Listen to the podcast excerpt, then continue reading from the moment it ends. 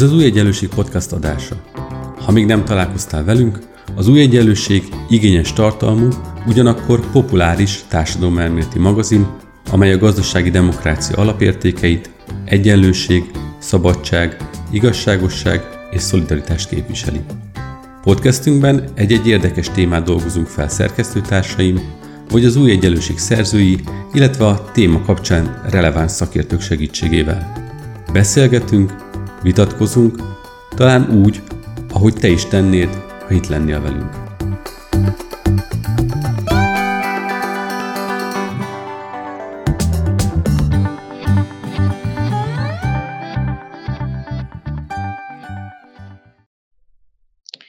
Jó napot kívánok, üdvözlöm a hallgatókat. Bíró Nagy András vagyok, az Új Egyenlőség szerkesztője, ez pedig itt az Új Egyenlőség podcastja, amelyben ma eh, futunk egy kört arról, hogy mi a helyzet az ellenzékkel a ciklus félidejében. Mikec Dániel lesz a mai vendégünk, aki a Republikon Intézet vezető kutatója és a Társadalomtudományi Kutatóközpont Politikatudományi Intézetének a munkatársa. Szervusz Dani, köszönöm, hogy elfogadtad a meghívást. Köszönöm szépen a meghívást. És ahogy említettem az elején, tehát a téma az lesz, hogy az ellenzékkel mi a helyzet. Ugye utóbbi hetekben a járvány alatt nagyon sokat lehetett hallani a a kormányról, és hogy a kormány milyen intézkedéseket hoz, de valahogy az ellenzékről, a kevesebb szó esett volna. Ezt próbálta a kollégáival e, valamelyest orvosolni, amikor egy cikksorozatban, tanulmánysorozatban tárták fel az ellenzék pártjainak helyzetét egyenként. Most viszont mindenek előtt azt kérdezném, hogy ha nem egyenként nézzük az ellenzéket, hanem egészben, egészében értékeljük az elmúlt két évet, akkor te ennek a két évnek a mérlegét ellenzéki szempontból hogy vonnád meg? Hol tart most az ellenzék a 2022-höz vezető úton? Az az érdekes a, a ciklusra, amikor elkezdtük ezt a tanulmánysorozatot, ezt az elemzés sorozatot, akkor épp az egész járványügy elején voltunk, tehát kifejezetten nem foglalkoztunk magával a járványjal. Volt egy hasonló rendezvényünk, ahol elemzőkkel, ugyanakkor erről volt szó, tehát maga a 20, én azt gondolom, hogy a 20-as évnek azért optimistán nézett a elejében az ellenzék, hiszen a 2019. októbere az egy a végsősorban egy ellenzéki sikert jelentett az önkormányzati választáson.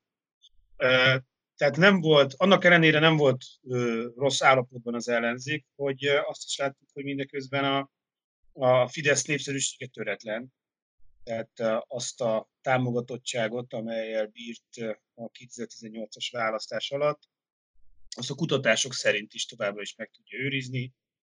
Tehát most talán jól emlékszem az adatokra, de mi, hogyha azt hiszem egyik intézetség az mérte 45 alá a, nagyon a, a, a biztos pártválasztók között a, a támogatottságát. Tehát van egy erős kormánypárt, egy, egy stabil szavazóbázisa, de ennek ellenére a, pont az októberi siker miatt az ellenzékben is uralkodott egy optimista hangulat. Elsősorban azért, mert úgy tűnt, hogy a, a, az egy jelölt indítása a, az, egy, az egy jó és sikeres stratégia volt. A, ugyanakkor nem lehet elmenni amellett a természetesen, mint az utóbbi hónapokban történt, és talán a, a, a probléma gyökere éppen az, hogy nem lehet egységesen ellenzékről beszélni. Tehát míg októberben, múlt év októberében és az év végén az látszódott, hogy akkor létezik egy többé-kevésbé egységesen, vagy legalábbis koordináltan cselekvő ellenzék. Ez a, ez a benyomás, ez, ez azért megkophatott a járvány alatt. Tulajdonképpen maga az egész 19-es év nagyjából erről szólt, hiszen ha emlékszünk, akkor 18 vége, 19 eleje a rabszolga törvényellenes tüntetések időszaka volt, és hát akkor valósult meg ez a közös cselekvés. Akkor láthatták azt az ellenzéki szavazók, hogy akkor nem csak ellenzéki pártok vannak, hanem létezik egy olyan kategória, hogy az ellenzék. És hát ez kitartott ez a 19 októberig, ezt a nyilvánvalóan az ellenzéki politikusok, a, a, a kampányfőnökök ezt, ezt belátták, hogy hogy ez, ez működhet, működött is, de, de itt a ciklus felének, tehát a 20-as, 2020 közepére épp ez a, ez a közös cselekvésnek már nem igazán látszik, hogy lenne valami nyoma, illetve hogy lenne valami ilyenfajta igény az ellenzéki pártoknál. Jó lehet, azért azzal nyilvánvalóan ők is tisztában vannak, hogyha ez 2012. októberében sikeres stratégia volt, akkor ezt azért érdemes továbbra is alkalmazni. Hogy, hogyha egy kicsit rátérünk arra, azon túl, hogy persze az összefogás kérdéskör, együttműködési hajlandóság egy fontos eleme volt az utóbbi két évnek, azért nyilvánvalóan tartalmi dolgokról is, a politika tartalmát illető dolgokról is érdemes szót váltani. Te hogy látod, hogy az ellenzéknek mennyire látszik az a tartalmi közös minimuma, amin a következő két évet vissza, végig tudják vinni együtt, ami esetleg 2022-re is egy közös platformot adhat az ellenzéki pártoknak? Többé-kevésbé azért a, a most egy kicsit ö, zavaró úgy beszélni az ellenzékről, hogy ebben azért, és hát nyilván az önkormányzati együttműködésben is benne volt a jobbik, de egy kicsit akkor úgy próbálok erről beszélni, hogy a, a, a nem jobboldali ellenzék. Tehát tartalmilag nagyon sok olyan téma van, amelyek, amelyek a, a, a rendszerváltás óta visszatérő elemei a, a magyar politikának, és hát a, ugye a fidesz szembeni politizálásnak is vannak ilyen alaptémái, ami a, ugye Magyarország európai integrációjának a, a veszélyeztetése, a, a, a demokrácia védelme, ezek olyan ügyek, amelyek, ugye sokan az, az a benyomása van sok politikával foglalkozó embernek, hogy lám-lám, ezek, ezek nem érdeklik a választókat. Nem feltétlenül nem érdeklik a választókat, vannak olyan ügyek, amelyek nyilvánvalóan az adott körülmények között mondjuk erősítenek egy politikai tábort. Egy ilyen példa akár a, a, a klímaváltozás, amelyik nyilvánvalóan a, a zöld pártokat erősíti, tehát akkor a közvéleményben a, a, a közöny érdeklődése, illetve a, azok a problémakörök, amelyek felmerülnek az emberekben, az, az kedvez, hogyha a zöld pártoknak, hogyha a klímaváltozás az első leges probléma. Hát ezt láttuk a, az európai parlamenti választáson, hogy hát nem is Magyarországon, de máshol erősödtek a zöldek. Ugyanilyen lehet a nemzeti szuverenitás, ami pedig egy jobboldali téma. A, a felhatalmazási törvény és a, azzal, azzal kapcsolatban, hogy az az ellenzéki felvetés, hogy akkor ez, ez valamilyen fajta önkénynek adja meg a lehetőségét, és hát a, ezen a héten láttuk is, hogy maga ez a rémhír terjesztésről szóló törvény az valóban ad lehetőséget arra, hogy, hogy egy, egy közösségi médiás kommentér valakit elvinni a rendőrség. Tehát ezek olyan ügyek, amelyek, amelyek azt gondolom, hogy továbbra is képviselhetőek és sikeresek lehetnek. És persze nem szabad leragadni a formai kérdéseknél, de még hogyha lehet is sikerrel hangoztatni egy ügyet, még hogyha lehet is egy olyan felületet találni a kormánypárton, ahol valóban fájdalmas lehet a kritika, hogyha emögött nincsen egy olyan erő, vagy egy olyan összhang, egy, egy akár kommunikációs összhang, vagy, vagy egy olyan cselekvés, ami azt mutatná a választók számára, hogy, hogy az ellenzék mögött azért van potenciál, hogy alkalmas, hogy egy potens cselekvő akkor még a, még a jó témák is azt gondolom, hogy, hogy, hogy elsikadhatnak. Úgyhogy ezért ugye gyakran persze felmerül az, hogy a tartalomról kell beszélni, nem a formáról, ez valóban így van, de mi sem ér az, az, az a tartalom, hogyha, hogyha egyszer nem talál formát a, a, a, az ellenzéken belül. Igen, ez nyilván így van. Még egy dolog a tartalommal kapcsolatban viszont, ami nagyon sokszor fölmerül, főleg most itt a válságkezelés kapcsán, hogy a kormány szociális kritikája lehet egy ilyen téma, ami, ami pont egy olyan válságkezelés kapcsán, amikor a kormány éppen a, a munkájukat elvesztetteket és a jövedelmüket elvesztetteket kevésé segíti meg. Talán ez is lehet egy kiugrási pontja az ellenzéki pártoknak. Többen ezt gondolják. Te mit, hogyan vélekedsz ezekről a baloldali, a munkavilágához vagy a szociális helyzethez kapcsolódó témákról? Ezek mennyire lehetnek húzó témák 22-ig?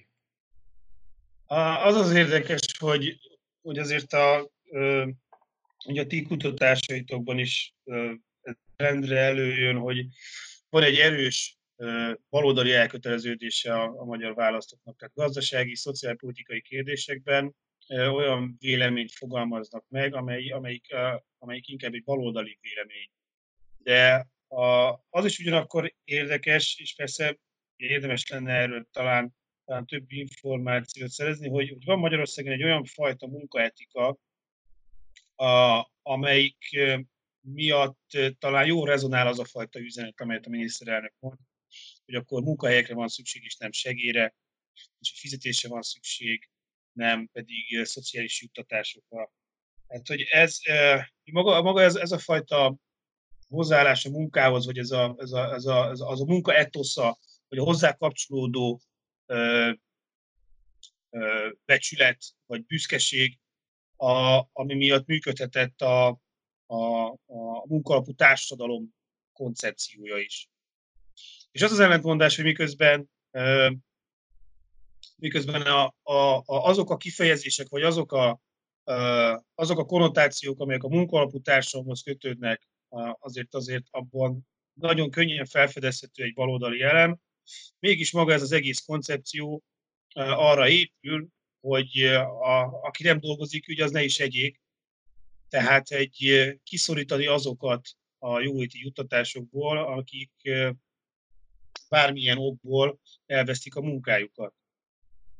Tehát, hogy én ezért gondolom azt, hogy hogy a, a, abban az esetben is, amikor valóban jogos lenne az, hogy ne három hónapig folyosítsák az áraskeresési járadékot, amely alatt valóban nagyon nehéz munkát találni, még akkor is, hogyha nincsen válság, egy olyan munkát találjon az ember, amelyik az ő végzettségének, tapasztalatának megfelelő. Nem biztos, hogy a, a, az állásukat nem elvesztők, megtartók körében az a fajta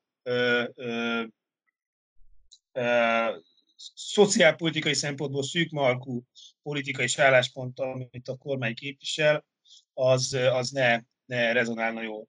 Ugyanakkor persze természetesen a baloldali pártoknak azért is, mert egyszer egyrészt baloldali pártokról van szó, másrészt pedig azért, mert az ellenzék feladat az, hogy alternatívát utasson fel a kormányjal szemben. Ez, ez, egy, ez egy helyes irány. A, a, itt valószínűleg az is lehet egy megoldás, vagy ez is egy probléma, hogy azt a fajta koncepciót, amire épül ez a, ez a kirekesztő szociálpolitika, azt kell megkérdőjelezni.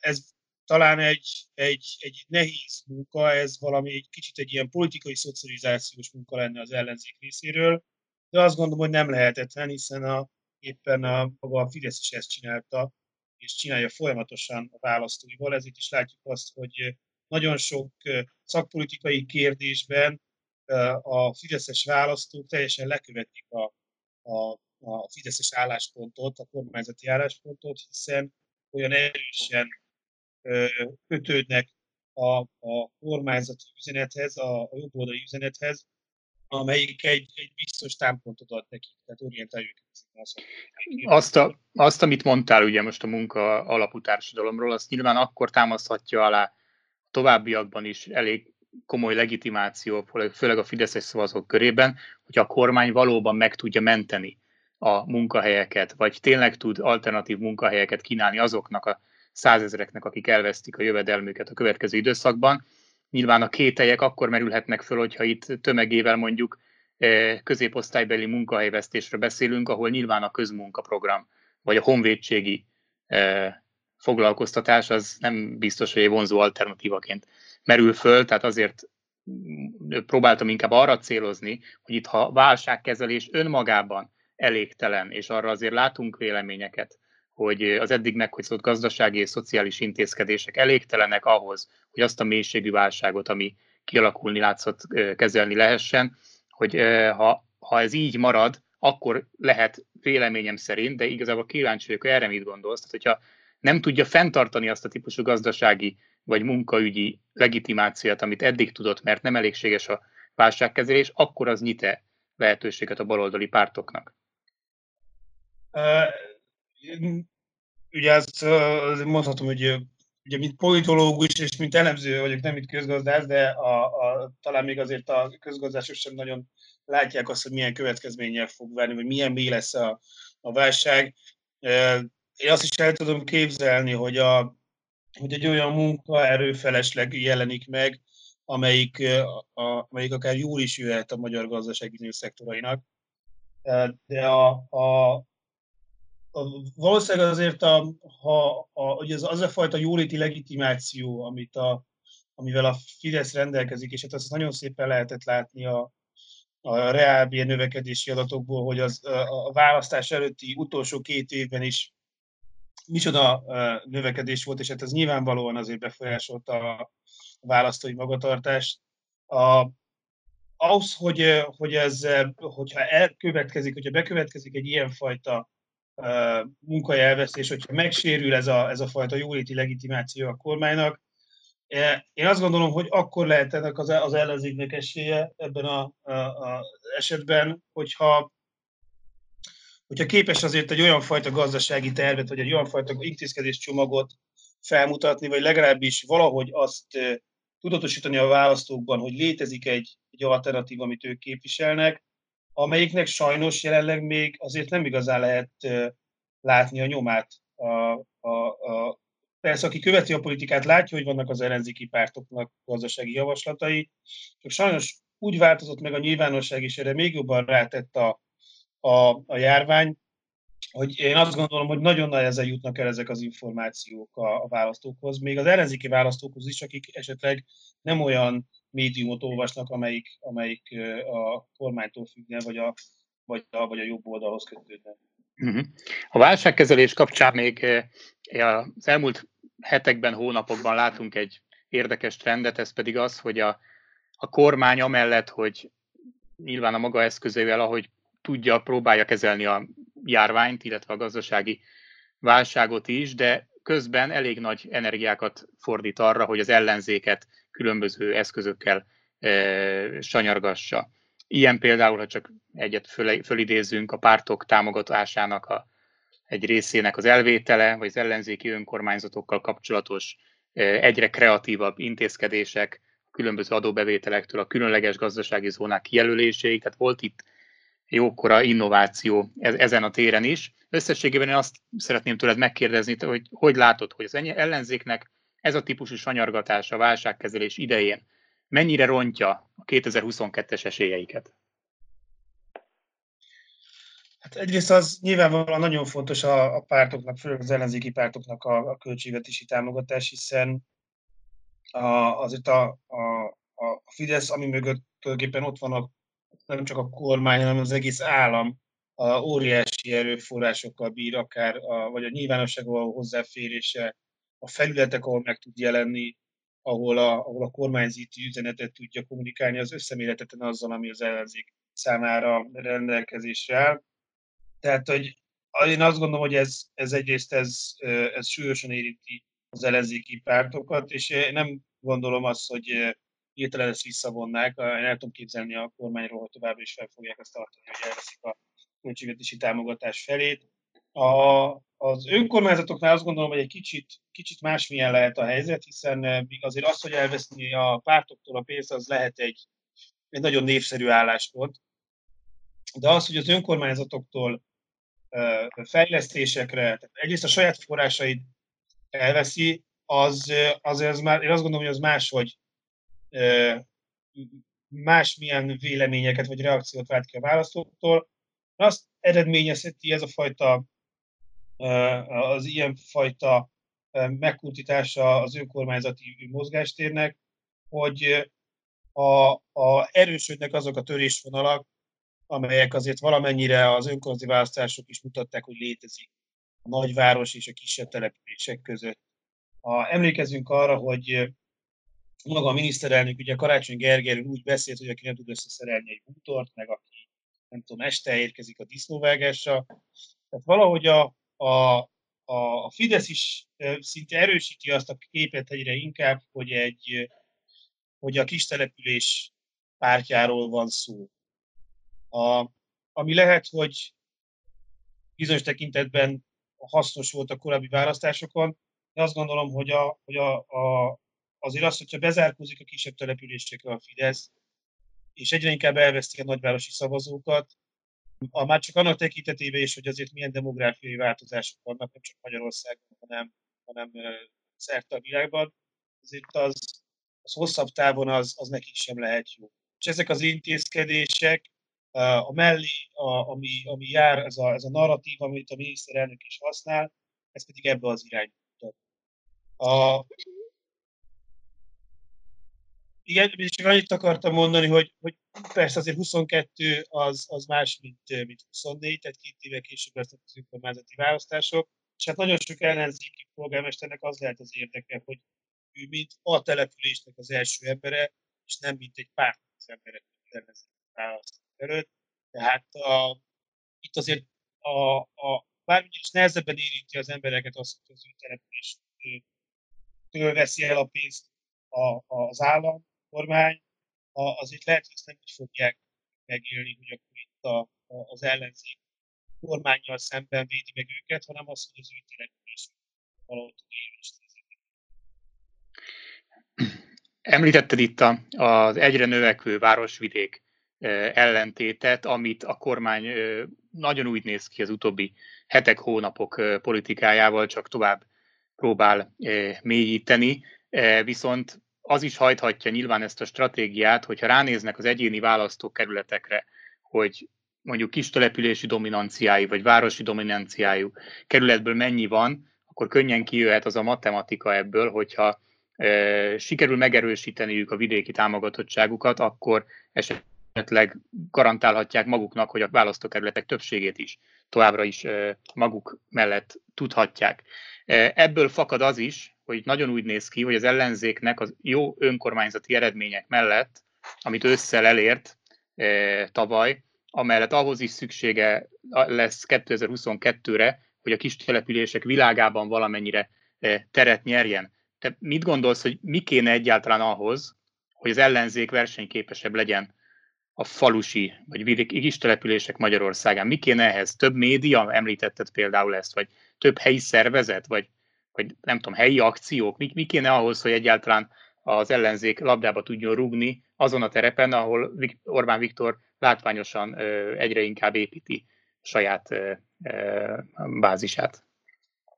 Ami, ami talán a legfontosabb lenne az az, hogy, hogy egyáltalán információ legyen, tehát tudás legyen arról, hogy mik azok a, a vélemények, amelyek, amelyek, mik azok a meggyőződések, mik azok az ügyek, amelyekre, amelyek a kisebb településeken élők figyelnek, Ugye nagyon sok, már itt a 14-es választás, de hát a 18-as választás után is nagyon sokat lehetett arról hallani, hogy na, mert itt meg ott csak a, a, a, a magyar híradót nézik, a köztévét nézik, a, a Kossuth rádiót hallgatják, és ott állandóan arról van szó, hogy a migránsok így, meg úgy, meg amúgy.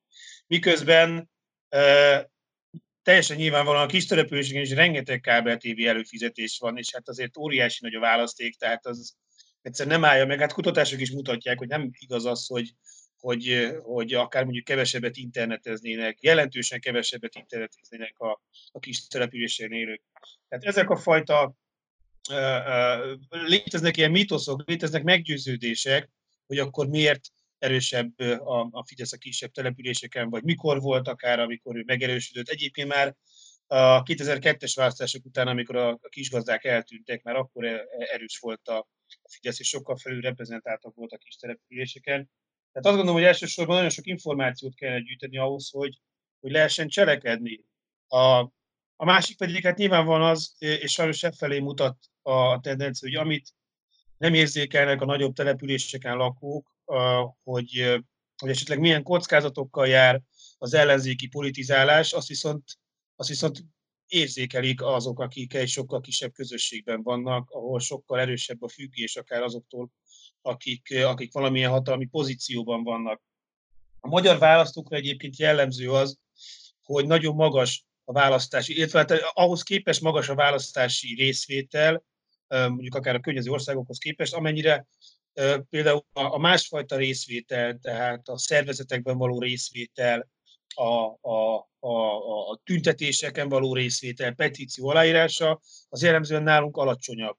Tehát valahogy a választók azért ágensként tekintenek a pártokra, és nem ők fogják maguk esetleg adott esetben megszervezni a különböző akciókat. Tehát itt, itt akkor valóban arra van szükség, hogy az ellenzéki pártok jelen legyenek, mutassák magukat, lehessen őket látni, hogy léteznek a kisebb településeken is, és hát akkor visszaérkeztünk az erőforrás problémára, hogy ezt viszont akkor lehet megtenni, hogyha ha van ember, hogyha lehet egy szervezeti hálózatot fenntartani, amihez természetesen pénz kell, amit most vettek el az ellenzéki.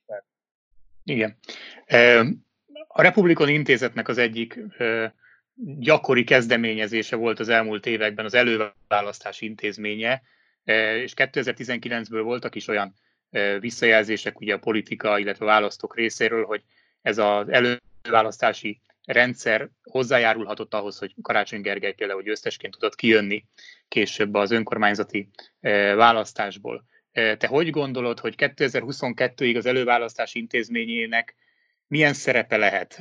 Hogyan hathat erre az előválasztási elképzelésre, ennek az országos kiterjesztésére az, hogyha a következő időszakban azért egy elhúzódó járványügyi helyzet is lesz az országban. Szerinted lesz-e előválasztás? Kezdjük ezzel, lesz-e? Hát a Republikon Intézetnél még februárban, talán február jelent meg egy, egy, egy forgatókönyv, vagy egy elképzelés, hogy ezt hogyan lehetne megvalósítani, és mi ott azzal számoltunk, hogy, hogy idén év végig kellene megegyezniük az ellenzéki pártoknak a technikai részletekben azért, hogy 21 nyarára már legyen egy közös jelölt, hiszen utána ugye vége van a nyárnak, jön az ősz, a téli szünetek, és aztán ott is van áprilisban a választás, tehát ezért van szükség arra, hogy, hogy, hogy 21 közepéig legyen jelölt. A forgatókönyv szerint ehhez 21 tavaszán kellene elkezdődni annak a mozgósításnak, a szavazás lebonyolításának, amelyik, amelyik a mi elkezdésünk szerint régiós szinten valósulna meg, tehát minden egyes magyarországi régióban hetente lenne váltásba, mint ahogy az amerikai előválasztások is látjuk azt, hogy a, az államokban különböző időszakban van a, az előválasztás.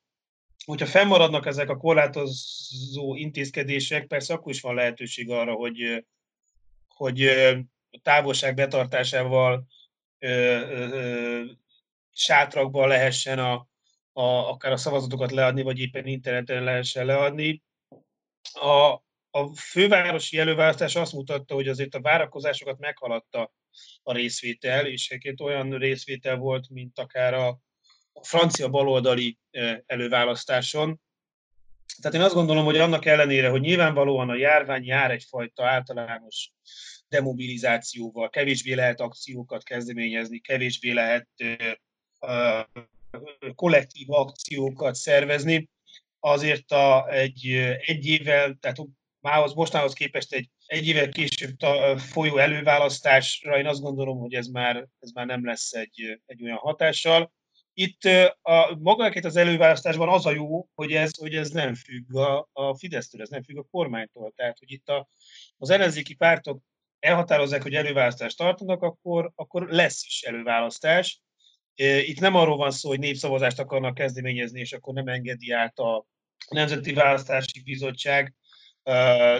Tehát nem egy, nem egy olyan kezdeményezésről van szó, amit valahogy, valahogy el tudna téríteni az akár az állami bürokrácia. És mivel, hogy valóban én azt gondolom, hogy azért Karácsony Gergely sikerében azért volt annak jelentősége, hogy, a, hogy az előválasztás során a magára az ellenzékről volt szó, és akkor már nem tudott ott mit mondani. Ugye volt ez az ellenzéki roncsderbi, próbáltak így keretezni a, a kormánypárti véleményformálók az egész folyamatot, de hogy egy olyan, olyan média figyelmet generál az előválasztás, ami, ami azért nagyon fontos és nagyon jól tud jönni az ellenzéknek, ezért gondolom azt, hogy az ellenzéki pártoknál azért látják azt, hogy ennek az intézménynek ennek van haszna.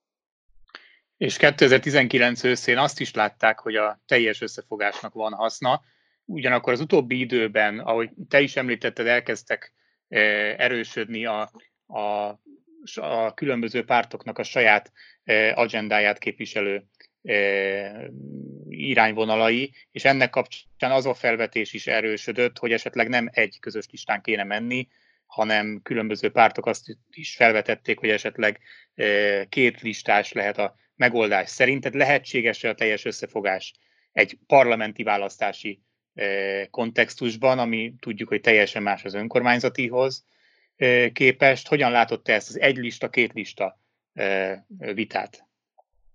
Ez maga a probléma a listával, az, az a különböző listával, hogy akkor, hogy akkor a, hol van a közös miniszterelnök jelölt. Nyilvánvalóan nem lehet úgy egy, egy széles együttműködést tervezni, hogy nincsen megnevezve egy közös miniszterelnök jelölt. Hát magának az előválasztásnak is pont az lenne a lényege, hogy megtalálni azt a szemét, aki, aki mögé föláll akkor az egész ellenzék. Ugyanakkor, hogyha több lista van, akkor az mégis azt mondja, hogy, hogy azért mégsem vagyunk úgy együtt. És hát az a kérdés, hogy akkor mennyire téríti el a, a, az egyik lista a másikat, tehát hogy, ilyet, hogy mennyire, mennyire fog akár a, a mert ugye az, a, a, az merül fel, hogy természetesen amellett, hogy akár több lista van, az egyéni választókerületekben viszont egy jelölt legyen. És hát itt a kérdés az, hogy, hogy a szavazatok megosztása, hogy akkor itt az egyik listán szavazókat, pedig a közös jelöltre, hogy ez mennyire okoz bonyodalmat a, a választóknál, illetve hogy akkor a, az is kérdés, hogy akkor az egyik listán milyen pártok vannak, a másik listán milyen pártok vannak. Ugye erről eddig a, a, a jobbiktól lehetett hallani, hogy, hogy akkor ez a, ez a 20. meg 21. századi pártok legyenek külön. És hát természetesen az az ellenzék számára meg létezik az a kockázat, hogy, hogyha közös lista van, és, és nincsen kormányváltás, akkor mi történik, hogy akkor hogyan állnak fel, hogy lehet megőrizni a saját identitásukat, mert az egyes pártok identitását. De én azért azt gondolom, hogy a, a önmagában annak, hogy akkor van egy közös ellenzéki cselekvés, annak önmagában van egy erős mozgósító ereje, hiszen hogyha valaki kormányt szeretne váltani, a, most akkor 22-ben már 12 év után, a, miután már egy Fideszes évtized elmúlt, én azt gondolom, hogy az ellenzéki választók többségét nem igazán fogja az érdekelni, hogy, hogy akkor milyen pártnak maradhat frakciója, vagy melyik pártnek milyen szervezeti előnyöket tud kiarcolni magának, hanem az, hogy legyen kormányváltás. Azt hiszem ez jó végszó volt. Köszönöm szépen Mikesz Dánielnek, hogy a vendégünk volt, és segített körbejárni azt, hogy milyen helyzet az ellenzéki oldalon. A hallgatóinknak pedig szeretném megköszönni, hogy hallgattak minket ezúttal is, a következő hetekben hasonló izgalmas témákkal folytatjuk a viszonthallásra.